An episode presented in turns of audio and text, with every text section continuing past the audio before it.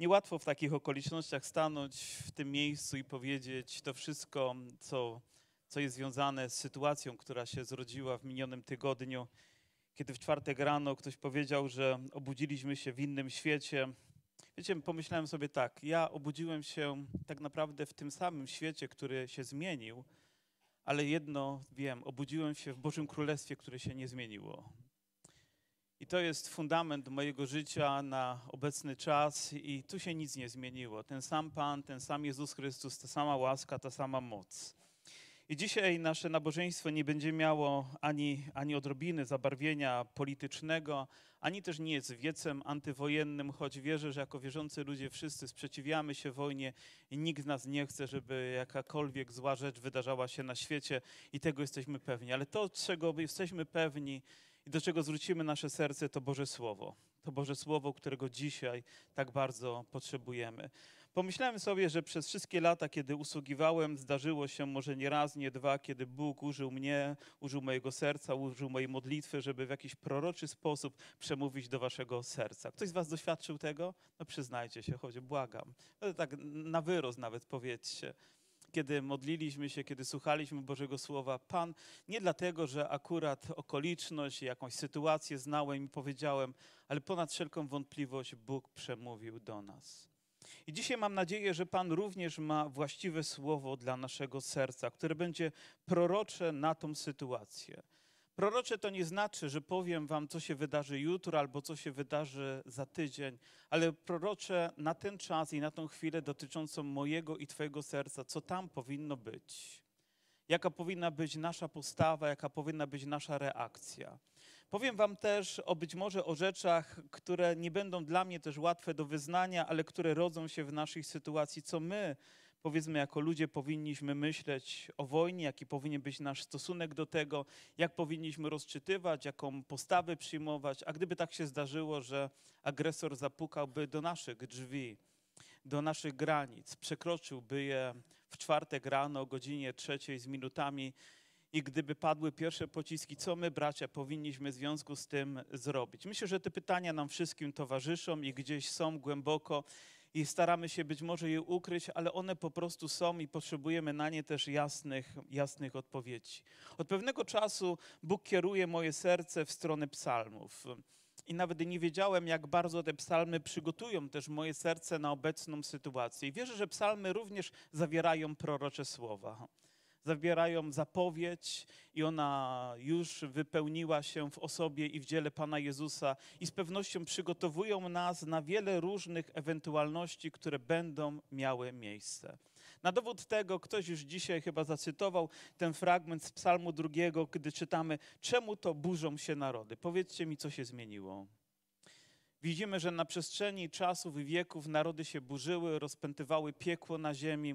I ludzie zadawali sobie pytanie, czemu burzą się narody? Dlaczego tyle zła się dzieje wokoło nas?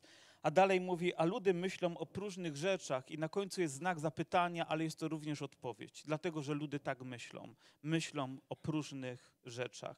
Myślą o rzeczach nieważnych, myślą o rzeczach, które nie mają nic związe żadnego związku z Bożym Królestwem, z tym, co nas, ludzi wierzących, powinno głęboko charakteryzować. A później, gdy czytamy kolejne psalmy, to możemy dowiedzieć się, że jest tam mowa o szatach, które, o które rzucono losy, które zostały rozdarte. Były to szaty Pana Jezusa, więc już przekierowują nas na Golgotę. To słowo się wypełniło. Albo gdy Pan Jezus wszedł do świątyni i powiedział, gorliwość o dom Twój pożera mnie, te słowa wypełniły się w tym, co Pan Jezus tam właśnie uczynił. A więc to wszystko ma znaczenie. Bóg odpowiada na przestrzeni wieków. Bóg przygotowuje nas. A gdybyśmy posłuchali naszego Pana Jezusa Chrystusa, który zapytany, no dobrze, no to jak będzie wyglądał koniec? Pan Jezus powiedział: Usłyszycie o wojnach i wieści wojenne, ale nie bójcie się. Nie trwóżcie się, parafrazując Jego słowa, bo ja będę razem z wami. A więc usłyszymy te wieści. Może jeszcze nie jedną, może to nie koniec. Gdybyście cofnęli się nieco wcześniej i gdybyście przywołali słowa, które wypowiadałem, gdy rozważaliśmy Księgę Apokalipsy i różne tam fragmenty i o tych koniach, które też wkraczają na scenę świata i niektóre z nich symbolizują przemoc, symbolizują gwałt, symbolizują wojnę i to, co nastanie. I powiedziałam wtedy, czy myślicie, że to jest jest tak daleko, że gdzieś nie sięgnie, nie zapuka do nas któregoś dnia w bolesny sposób. Nie chciałem, by te słowa się wypełniły, ale taka jest prawda Bożego Słowa, z którą musimy się mierzyć, i te słowa wypełniają się na naszych oczach. Jesteśmy tego świadkami, więc jako wierzący ludzie, czytając Boże Słowo i ufając Panu, powinniśmy być w naszych sercach przygotowani. A więc gdy one przychodzą, zabolą, ale my nie powinniśmy być bez fundamentu, bez tego gruntu, na którym możemy stanąć, na którym możemy oprzeć nasze życie. I też takie słowa, które też Pan w psalmie powiedział, e, a ja modlę się do Ciebie, oczywiście psalmista mówi, Panie czasu łaski. Tak mi się to spodobało, że Bóg jest Bogiem nie tylko chwilowego wytchnienia, ale dla Bożego ludu On jest niezmienny, nie Panem czasu łaski, Panem czasu łaski i ku zdziwieniu być może nam i ku być może pewnie niezrozumieniu przez ten świat żyjemy w czasie łaski mimo wszystko. Dlaczego Boże, możemy doświadczać Boga, możemy doświadczać Jego działania i chwała Mu za to. Aleluja. Fragmentem, który wybrałem, to nie jest fragment, który chciałem jakby dopasować do sytuacji. Wiecie, jest sytuacja, dopasowujemy fragment. Oczywiście, znając Boże Słowo, zawsze jakieś fragmenty możemy podobierać, ale ja lubię czytać systematycznie Boże Słowo i bardziej bym chciał, żeby to Słowo było już odpowiedzią na te sytuacje, które Bóg mi daje, albo to Słowo wywoływało sytuacje, rodziło we mnie coś, co będzie zmierzać w stronę Boga i będzie odpowiadać na te sytuacje, które mają miejsce i tworzyć nowe. I oto dotarłem do Psalmu 71. I w ogóle czytając psalmy w kontekście nawet ostatnich dni, pomyślałem sobie, że do tej pory czytałem psalmy w taki sposób szablonowy, że czytałem rzeczy, które bardzo mi się podobały, a gdy do, natrafiałem na rzeczy trudne, gdy psalmista na przykład modlił się o egzekwowanie sprawiedliwości, o to, żeby Pan rozprawił się z nieprawymi, żeby Pan dołożył im ile trzeba, zamykałem oczy. Albo czytałem, ale mówię, żyję w Nowym Testamencie, żyję w czasie łaski, żyję w Nowym Przymierzu, więc te słowa absolutnie mnie nie dotyczą. Wiecie, co odkryłem? Że jakaś granica we mnie się przesunęła odnośnie tych słów egzekwowania sprawiedliwości, stawania w tej rzeczywistości, w której żyjemy. Już nie czytam zasłoniętymi oczami, tylko mówię, Boże, jak ja mam teraz to lepiej rozumieć? Żeby nie przekroczyć jakiejś granicy, a być wierny Twojemu słowu. Oj, mam nadzieję, że uchwyciłem nieco Waszą uwagę, ale też mam nadzieję, że Boże Słowo będzie odpowiedzią na nasze potrzeby serca. I oto Psalm 71 rozpoczyna się słowami: w Tobie, Panie, ufność pokładam. Nie rozpędza się do tego fragmentu psalmista, ale od tego rozpoczyna. W Tobie, Panie, ufność pokładam. Nawet nie wiem, dlaczego tak dramatycznie zaczyna ten psalm, jakby nie zbiera tutaj siły i nie ma nawet tego wstępu, że na taką nutę i tak krok po kroku dochodzimy, aż w końcu zaufamy Bogu. I nie, w Tobie, Panie, pokładam ufność. Wiecie, bo tak powinno wyglądać życie człowieka prawdziwie wierzącego że bez względu na to, jaka sytuacja i okoliczność rodzi się wokoło niego, on ma prawo powiedzieć: Panie, Tobie ufam całym moim sercem, do Ciebie należy całe moje życie. Mam nadzieję, że Ty dzisiaj, że ja dzisiaj obudziłem się z taką modlitwą w moim sercu, że nawet gdy usłyszałeś o kolejnych wieściach, które co minutę spływają za wschodniej granicy i przerażają nas tymi informacjami te obrazy, które są straszne, to mimo to nasze serce śpiewa i woła: Tobie ufam, Panie Boże mój. Amen? Tobie ufamy, Panie, w tej sytuacji, na Tobie polegamy. Być może niektórym z nas dzisiaj trudniej jest wypowiedzieć te słowa ze względu na okoliczności, na myśli. Mam pytanie, jak wielu z Was dzisiaj jest z Ukrainy tutaj i mnie rozumie, rosyjskojęzycznych? Podnieście swoje ręce. O, jest kilka czy kilkanaście osób. Czy możemy oklaskami je jakoś zachęcić? Nie klaszczemy Wam, tylko klaszczemy Bogu za Was. Oddajemy Bogu chwałę za to, że jest razem z Wami, że mamy tego samego Boga i tego samego Pana, któremu możemy zaufać w każdej okoliczności naszego życia. I modlimy się o Was i będziemy się modlić, żeby wiara nie ustała, żeby nadzieja nie osłabła, żeby Pan dalej kierował naszym życiem. Niech nigdy nie będę zawstydzony. Wiecie, to nie oznacza, że nie przyjdą sytuacje, gdy ludzie na nas popatrzą z góry i być może nawet będą nas wyśmiewać, ale Ty jako Boże dziecko, ja jako Jego dziecko, mogę stanąć w tej sytuacji z podniesioną głową i z otwartym sercem powiedzieć: Nie, ja nie mam się czego wstydzić. I wiecie, o co się dzisiaj modlę, naprawdę dla mojego serca, żebym nie musiał się wstydzić słów, które wypowiem. Żebym nie musiał pewnego dnia skonfrontowany z tym, że sytuacja się jakoś tam zmieni, nagle ja zmieniać moje stanowisko, mówię, ups, pomyliłem się. I nie pomylę się tylko wtedy, kiedy będę wierny Bożemu Słowu kiedy będę cytował to, co mówi Pan, a nie mówił tylko o tym, co ja na ten temat myślę. I to będzie prorocze dla nas. To będzie każdego dnia działać w naszym sercu. A więc Pan mówi dzisiaj do mnie, do ciebie: ufaj mi, kościele, w każdym czasie. Ufaj mi, moje dziecko, pomimo to, co się dzieje, wbrew temu, co się dzieje, ufaj mi całym sercem, a nie będziesz zawstydzony. Natomiast z pewnością nie dotyczy to wszystkich ludzi. A później mówi sprawiedliwości swojej. Myślę, że Boża sprawiedliwość jest tak czysta, tak święta, że nie ma sobie równej tutaj na ziemi. Nie ma. Nie ma takiego wzorca, do którego my tutaj na ziemi moglibyśmy się odnieść. On jest z nieba, on jest z Bożego Słowa i mówi: Ocal mnie, ratuj, a więc wygląda na to, że psalmista potrzebował ratunku i ocalenia, a więc znalazł się w jakiejś krytycznej sytuacji i wiedział, do kogo ma się zwrócić i wiedział, jak ma wołać. Nakłoń ku mnie ucha swego i wybaw mnie. Bądź mi skałą schronienia, twierdzą ratunku mojego. Bądź mi, Panie. Bądź mi tym, który będzie zawsze niezmiennie tym samym w moim życiu, takim samym nie wiem dlaczego ostatnie słowa, które też jakoś odbierałem, brzmiały, żeby gdzieś sięgać do góry, czy iść w góry, czy, czy to, co z góry spływa, żeby było udziałem mojego życia. Zastanawiałem się nad tym, jakby Bóg chciał do mnie powiedzieć i mam nadzieję, że do Kościoła, że powinniśmy wznieść się na nowy poziom relacji z Bogiem, o wiele głębszy.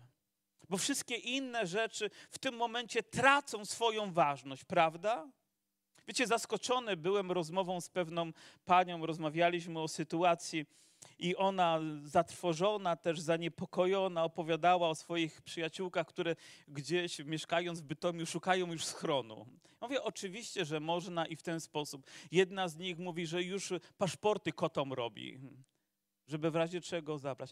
Proszę, nie hejtujcie mnie wszyscy miłośnicy zwierząt, ale czy o to chodzi? Myślę, że chodzi o coś więcej. Chodzi o życie, chodzi o świętość życia, chodzi o wartość życia. Może właśnie o to chodzi. Wszystkie inne rzeczy mogą być prze, przedefiniowane. Nie wyobrażam sobie, że w jednej chwili, może w pięć minut, muszę podjąć decyzję, co zabrać do walizki, a co zostawić w domu bo wiem, które ciuchy są modne, a które nie są modne, co ma wartość, co nie ma. Zabierasz to, co wtedy najpotrzebniejsze, to, co pozwoli ci przetrwać kolejną rzecz, to, co będzie najmocniejsze, najbardziej trwałe, to wtedy trzeba byłoby spakować. Jak to zmienia perspektywę życia w ogóle i myślenia naszego? Ale Biblia zachęca nas, abyśmy mieli opatrzność w Bogu, abyśmy mieli w Nim schronienie, abyśmy szukali u Niego ratunku. Nie tak dawno, bo zaledwie dwa lata temu, gdy trzeba było zwiastować Ewangelię, mówiono o pandemii ogólnoświatowej, ale wiecie co? Mam wrażenie, że pandemia to pikuś w porównaniu z tym, co się dzieje. Znaczy nie chcę oczywiście bagatelizować i umniejszać temu, że tak wiele set tysięcy może milionów ludzi umarło, ale wydaje się, że to jest naprawdę skali problemów ten, który dzisiaj ma najmniejsze znaczenie, przynajmniej teraz dla nas. Boś Ty opoką moją i twierdzą moj, Boże mój, ratuj mnie z ręki bezbożnego, z dłoni nieprawego ciemiężyciela, Tyś bowiem nadzieją moją, Panie. Ratuj mnie, Panie, z ręki tych, którzy próbują zabrać mi wolność, którzy próbują skorumpować moje życie, Wiecie, tak myślę sobie, jak gdyby rzeczywiście wojska rosyjskie weszły i gdyby nie natrafiły na opór, powiem, zajęłyby Ukrainę, powiem, oni byliby po prostu w niewoli. Nie mieliby możliwości dokonywania wyborów. Ja wiem, że w duchowym życiu chodzi o coś więcej niż wolność fizyczną. Chodzi o wolność serca, o wolność ducha. I tutaj chciałbym też powiedzieć Wam, jak idą moje modlitwy. Ponieważ ja uważam, że są wielkie ofiary nie tylko po jednej stronie, ale również po drugiej stronie. Może ta modlitwa również dotyczy nasze, naszych sióstr i naszych braci po tej drugiej strony granicy, tam gdzie są zbory rosyjskie. Panie, ratuj ich z ręki ciemiężyciela. Panie, daj im wolność, daj im właściwy sposób myślenia. Panie, ocal ich. A gdyby w wojsku po tej drugiej złej stronie agresora byli wierzący chłopcy, którzy po prostu no, poszli do wojska, tam się znaleźli, a teraz dano im karabiny, uzbrojono ich działa i mają ruszyć. Co mają zrobić? Wyobrażam sobie, jakie dramaty muszą się rozgrywać e, nie tylko po jednej, ale po drugiej stronie i jak my możemy patrzeć na to i być nieco obiektywni i mówiąc, Panie, ratuj. Tak naprawdę mam wrażenie, że cały świat potrzebuje ratunku. I nawet tam, gdzie wydaje się jest spokój, potrzeba ratunku. Może gdybyśmy pojechali do Afryki, tam, gdzie kamery dzisiaj nie sięgają, albo gdzieś do Ameryki Południowej, albo do innych części, może tam również zobaczylibyśmy, jak ludzie bardzo potrzebują ratunku. Może dzisiaj na tym miejscu, na tej sali są ludzie, którzy potrzebują bardziej ratunku niż sobie wyobrażają, bo bez Boga wszyscy bylibyśmy zgubieni. Więc każdy, kto żyje bez Niego, kto żyje bez Jego łaski, kto nie ma Jego fundamentu, może powiedzieć te same słowa, które mają tą samą proroczą moc dla Twojego życia. Boże, ratuj mnie. Ratuj moje życie, ratuj moje serce. Ratuj mnie, bo chodzi o coś więcej niż tylko doczesność. Mówi, Tyś bowiem nadzieją moją, Panie. I rzeczywiście przychodzi czas, kiedy ufność położona w człowieku, w polityce i w czymkolwiek innym, w wozach, jak mówię, jedni się chlubią wozami, inni innymi rzeczami, zazdroszczą ludzie sobie dobrobytu, mówi, ale moja ufność, moja nadzieja jest w Panu. W Panu. To najgłębsze i najpiękniejsze stwierdzenie. Mówi, Boże, Tyś ufnością moją od młodości mojej. Ja miałem ten przywilej, że nawróciłem się, narodziłem na nowo, wyznałem Pana Jezusa Chrystusa, mając 16 lat. Byłem wtedy piękny, młody, wysoki i szczupły. To trzeba już dodawać. 16 lat miałem, kiedy moje serce zostało zdobyte przez Ewangelię i dla Ewangelii i dla Jezusa Chrystusa. I wiecie, nie wyobrażam sobie, że mógłbym piękniej wymarzyć sobie jakby życie które Bóg dał mi ze swojej łaski, jak to, że spotkał mnie w młodości. Jestem przekonany, że na tym miejscu młodzi ludzie, którzy są, bardziej potrzebują życia z Chrystusem, niż są tego świadomi. Bardziej. Jeżeli skorzystasz z tego, żeby rozpocząć życie z Nim, będąc młodym człowiekiem, to nie stracisz go, nie zgubisz się, nie będziesz żałował tego, co się wydarzyło, nie będziesz w rozpaczy później w starości. No, mówią, o, jak zmarnowałem dni, albo jak nie ułożyło mi się życie, albo jak straszne rzeczy się wydarzyły. Bóg będzie cię prowadził i będzie ochroną Twojego życia. Myślę, że najpiękniejszą rzeczą dla nas, dla rodziców, dla dziadków jest to, gdy widzimy, gdy nasze dzieci, nasi wnukowie, oni rozpoczynają życie z Bogiem. Wszystkie inne rzeczy przestają mieć znaczenie, prawda? Wobec tej jednej doniosłej chwili, że w młodości człowiek może spotkać Pana. Ale nie każdy z nas miał ten przywilej. Kto z Was spotkał Pana po pięćdziesiątce? Są takie osoby tutaj, albo, albo po sześćdziesiątce, albo po siedemdziesiątce. Ale wiecie, gdy spotykamy Pana nawet w sędziwości, i o tym mówi psalm, to oznacza, że żadnego dnia nie zmarnujemy. Że wszystkie będą w Panu Jezusie Chrystusie i chwała Mu za to. Lecz Tyś pewną ucieczką moją, usta moje pełne są chwały Twojej, cały dzień wspaniałości Twojej, nie odrzucasz mnie w czasie starości. To cudowne. Gdy ustanie siła moja, nie opuszczaj mnie. Nie wiem, czy pamiętacie, mieliśmy kiedyś w naszej społeczności, niektórzy z Was tylko pamiętają, najstarszą mm, e, młodzieżową osobę w naszym zborze, siostrę Agnieszkę. Ona miała ponad 80 lat już, gdy przyszła do naszej społeczności. Ale gdybyście widzieli, jak ona się ubierała, to prawie jak nastolatka, pełna kwiatów, kolorów. Ona podchodziła do mojej żony mówi, mówi źle się siostra ubiera. Mówi, to za ciemne kolory, to nie pasuje. Niech siostra patrzy na mnie. I, I, to był wzór. I to była tak pełna, tak pełna pokoju, tak pełna jakaś nadziei, tak, tak pełna życia osoba, siostra Agnieszka. Wiecie dlaczego? Bo w starości swojej, w sędziwości wieku poznała Pana Jezusa Chrystusa. I gdybyście na nią patrzyli, to nie zauważylibyście tych 70 lat różnicy między nią a wami, ponieważ była tak pełna życia, tak pełna. Czy chcesz, żeby takie było Twoje życie? Jest tylko jedna możliwość w Jezusie Chrystusie. To jest patent na najlepsze życie, jakie możemy wieść tutaj na ziemi. Mówiąc Bóg, mówiąc: Bóg go opuści. Ścigajcie go, pochwyćcie go, bo nie ma ratunku. Boże, nie oddalaj się ode mnie. Boże mój, pospiesz mi z pomocą. Niech się zawstydzą, niech zginą przeciwnicy moi. Niech się okryją hańbą i sromotą ci, którzy pragną mej zguby.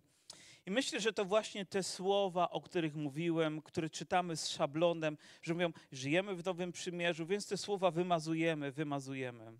Ale dzisiaj niektórzy z nami mówią, ale chcielibyśmy, żeby się wypełniły na naszych wrogach. Żeby Pan dotknął ich. Żeby Pan spowodował, że ich zamysły się zmienią, ich arsenał osłabnie, że zostaną jakoś, nie wiem, wycofani, czy inne może jakieś słowa tutaj łagodniejsze mogłyby paść. Wiecie, nie wiem, jak ja bym się modlił, gdyby to niebezpieczeństwo tak blisko zapukało do naszych drzwi, do naszych granic. Nie wiem, jak bym się modlił, ale chcę Wam powiedzieć i to wyznam przed Wami, czy to się spodoba Wam, czy nie, jak ja jako człowiek wierzący postąpiłbym, gdyby trzeba było pójść i bronić naszej ojczyzny, gdyby była powszechna mobilizacja, co ja bym zrobił? Ja mam 55 lat skończonych, więc jeszcze łapę się do 60. Jeżeli zdrowie by mi pomaga, po, pomogło i mógłbym. Ja jestem przeciwny jakiejkolwiek agresji. Uważam, że gdyby nasz kraj w jakikolwiek sposób był agresorem, ja wyszedłbym na ulicę się temu sprzeciwiał. Ja walczyłbym od środka, żeby takie rzeczy nie miały miejsca, bo uważam, że jako naród nie powinniśmy napadać na żaden inny naród. Amen. Ale gdy chodzi o obronę naszego narodu, ja poszedłbym i broniłbym nasz naród. Broniłbym nasze domy, broniłbym nasze matki, broniłbym nasze żony, broniłbym nasze dzieci ponieważ nie czułbym się wtedy agresorem, a tylko obrońcą. I uważam, że do tego jako ludzie wierzący mamy prawo, aby również i bronić granic naszej ojczyzny.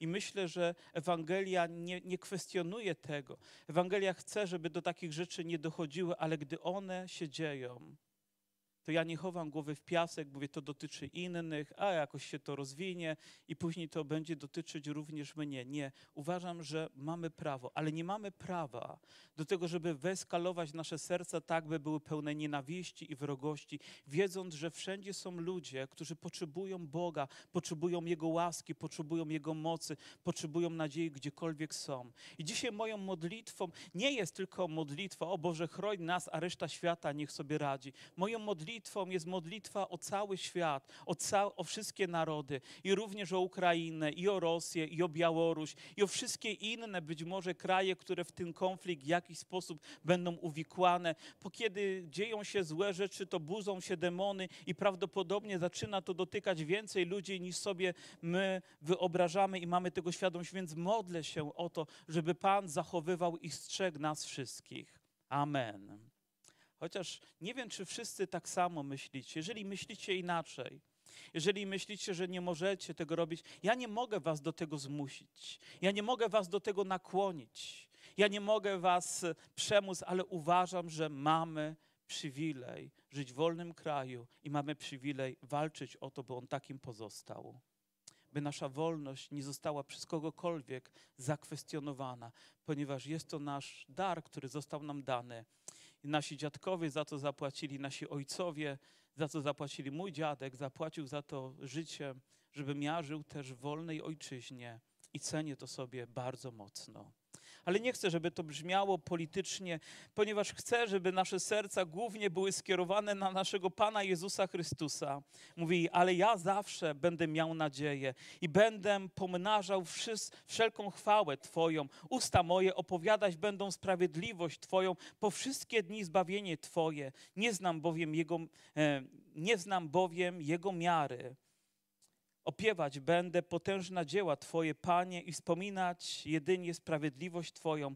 Boże, uczyłeś mnie od młodości mojej. Panie, Ty jesteś dobry. I wierzę, że Bóg zatroszczy się o każdego z nas w taki sposób, jaki tylko On może dokonać tego. Sięgając dalej, czytamy: Wielkich dokonałeś czynów, Boże. Któż jest Tobie równy? Tyś liczne, ciężkie trapienia na nas złożył, Ty znowu nas ożywisz. I oto rzeczywistość, w której żyjemy, że zdarza się, że Bóg składa na nasze barki ciężar, który jest zdecydowanie większy niż my jesteśmy w stanie sami unieść. A później mówi: Ale Ty znowu nas ożywisz. Bóg nigdy nie dopuści do naszego życia ciężaru, którego my nie, nie moglibyśmy podnieść. Da nam siłę, da nam swoje wsparcie, da nam swą obecność. Wiecie dlaczego? Bo nie świat, nie konstytucja, nie ludzkie prawo ci to zagwarantowało, ale Bóg, który jest Twoim Panem.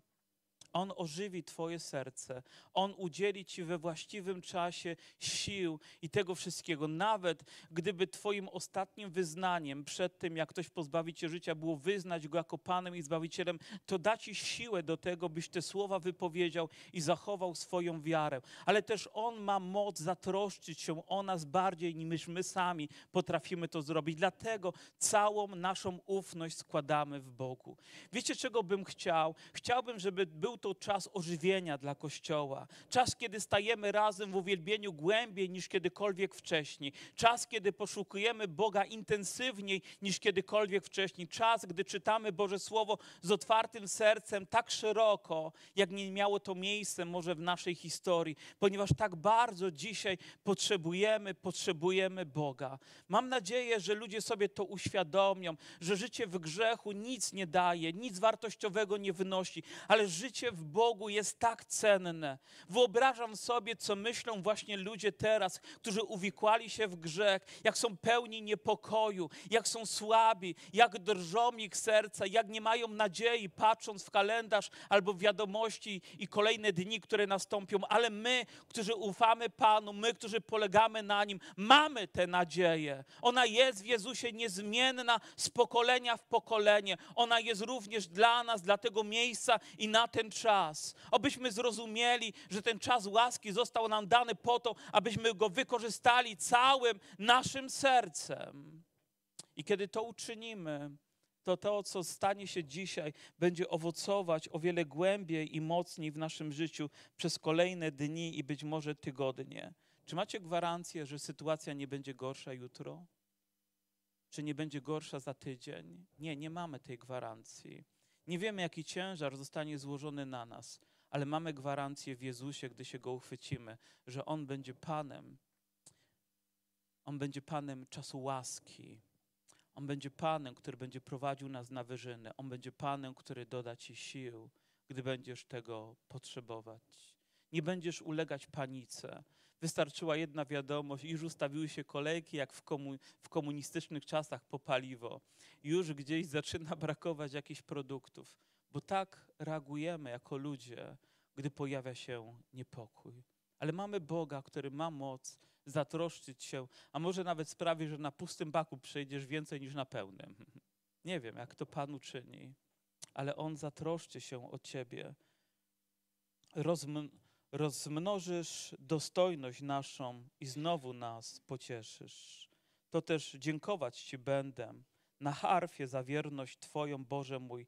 Będę Ci grał na cytrze, święty Izraela. Rozradują się wargi moje, gdy grać Ci będę.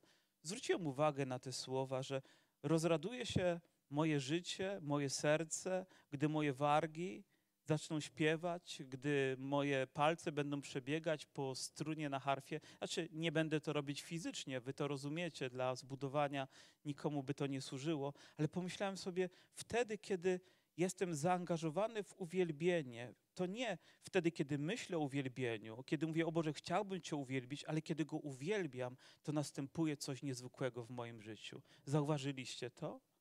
Zauważyłeś to, jak zmienia się też Twoje nastawienie wobec Boga, gdy masz odwagę nawet głośno powiedzieć modlitwę w zgromadzeniu. Nie to, że chciałbyś się pomodlić i z tym zamysłem przychodzisz, ale gdy stajesz tutaj i zaczynasz Go uwielbiać, a może też swoją indywidualną modlitwą zaczynasz wyznawać, że Jezus jest Panem, w tym czasie dzieje się coś niezwykłego w Twoim sercu. Taka duchowa rzeczywistość zaczyna ogarniać w tym momencie i w tej chwili Twoje serce, ono zaczyna płonąć, zaczyna uwielbiać uwielbiać Boga głębiej niż kiedykolwiek może wcześniej.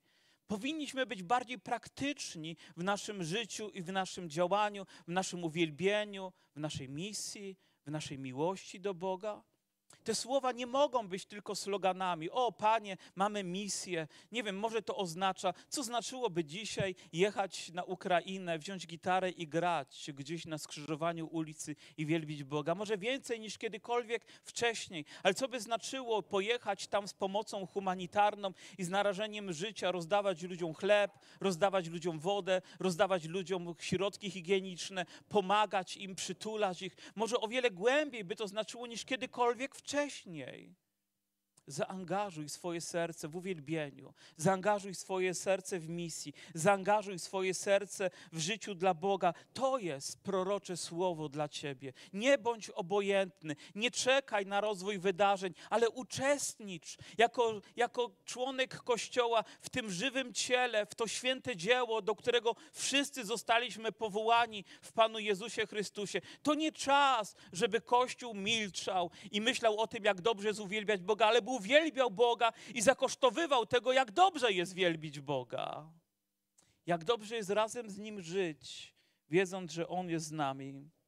I będę grał, będę śpiewał, dusza moja, którą wybawiłeś, język mój również będzie opiewał przez cały dzień sprawiedliwość Twoją, by się zawstydzili, zarumienili ci, którzy szukają nieszczęścia mego. Oto Psalm 71 Wydaje się zwykłe słowo na niezwykłe czasy.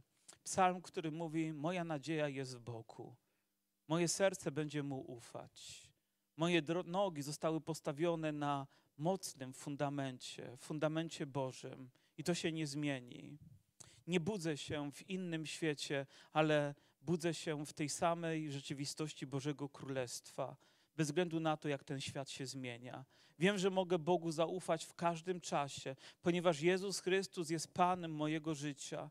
Gdyby dzisiaj przyszedł dzień, że moje albo Twoje serce uderzy po raz ostatni, ja wiem, do kogo należę. Ja wiem, w kim ufność pokładam. Ja wiem, kto jest moją nadzieją. Ja wiem, dokąd idę i nie muszę się tego obawiać. Nie muszę się bać strachu nocnego, ponieważ Pan jest razem ze mną. I tylko ci, którzy wierzą, którzy ufają, mogą być tego pewni. Być może takie sytuacje sytuacje weryfikują naszą wiarę. Niektórzy z Was z pewnością widzieli ten poruszający obraz, kiedy gdzieś w przejściu podziemnym stał zbór z Ukrainy i śpiewał pieśni pochwalne. Ktoś z Was widział ten film? O, wielu z Was. Byliście poruszeni tą sceną. Pomyśleliście, że a gdyby tak się stało, czy zbór w Dąbrowie poszedłby śpiewać tę pieśń tam? Czy stanąłbyś? Ludzie przechodzą wystraszeni a Kościół uwielbia Pana. Kościół zwycięża w ten sposób. Kościół daje świadectwo, że ufają Bogu. Być może do naszych drzwi zapukają nasze siostry, nasi bracia z tamtej strony granicy, ponieważ będą matki potrzebowały schronienia, ich dzieci, opieki i zrobimy to ponieważ naszym Panem jest Jezus Chrystus i zatroszczymy się też o Jego Kościół i nie tylko o tych ludzi, ale o każdego, kto będzie w potrzebie na tyle, na ile będziemy mogli to zrobić. Przyrzekacie? Bądźcie zaangażowani. Nie śledźcie tylko tego na Facebooku. Zróbcie coś praktycznego, żeby to okazać. Nie wystarczy tylko gest, o, flagę sobie przywieszę na moim zdjęciu profilowym gdzieś i to już wystarczy. Nie, niech Twoje serce będzie poruszone, niech Twoje środki będą w to zaangażowane, niech Boże Królestwo w ten sposób da świadectwo. Może to jest najlepszy moment, aby Kościół w tym momencie dał świadectwo bardziej niż świat daje, wywyższając Go, ufając Mu i czyniąc dobro ludziom, którzy tego potrzebują. Pan jest razem z nami. Amen. Wiemy, jak wielkie dzieło Bóg dla nas dokonał. On powiedział, że On wziął ciężary, On wziął nasze grzechy, On wziął nasze winy i On powiedział: Ja was ożywię. Nawet gdy nasze ciało tutaj zostanie zamienione w proch, On powiedział: Ale ja was zbudzę do życia razem ze mną. Tutaj wzbudza nas do nowego życia, do życia pełnego nadziei. Więc czas zakończyć tylko z takimi ludzkimi strachami i czas zacząć żyć, polegając całkowicie na Bogu wiedząc, że każdy dzień należy do Pana. Nie ma co go marnować na bzdury i na rzeczy, które nie mają wartości. Warto iść za Bogiem całym sercem, warto mu poświęcić każdą myśl, każde pragnienie, każde nasze marzenie i każdy nasz dar, ponieważ Jezus jest tego godzien. I on umarł za każdego człowieka. On umarł za Polaków, on umarł za ludzi z Ukrainy, on umarł za naród rosyjski. On umarł za ludzi z Bliskiego Wschodu. On umarł za każdego człowieka, aby każdy mógł do Niego przyjść. Więc będziemy modlić się o każdą osobę, która tego potrzebuje. Może Twoje serce ogarnął strach. To czas, żeby modlić się, by Bóg na nowo zapłonął w Twoim sercu. Wiecie, dzisiaj wydaje się, że te takie codzienne, nawet drobne rzeczy jako, jakoś nie mają potrzeby, by być tu przyniesione, choć pewnie mają potrzebę, ale chodzi o to, żeby Twoje serce, całe serce ufało i polegało na wszechmogącym Bogu. Powstańmy do modlitwy.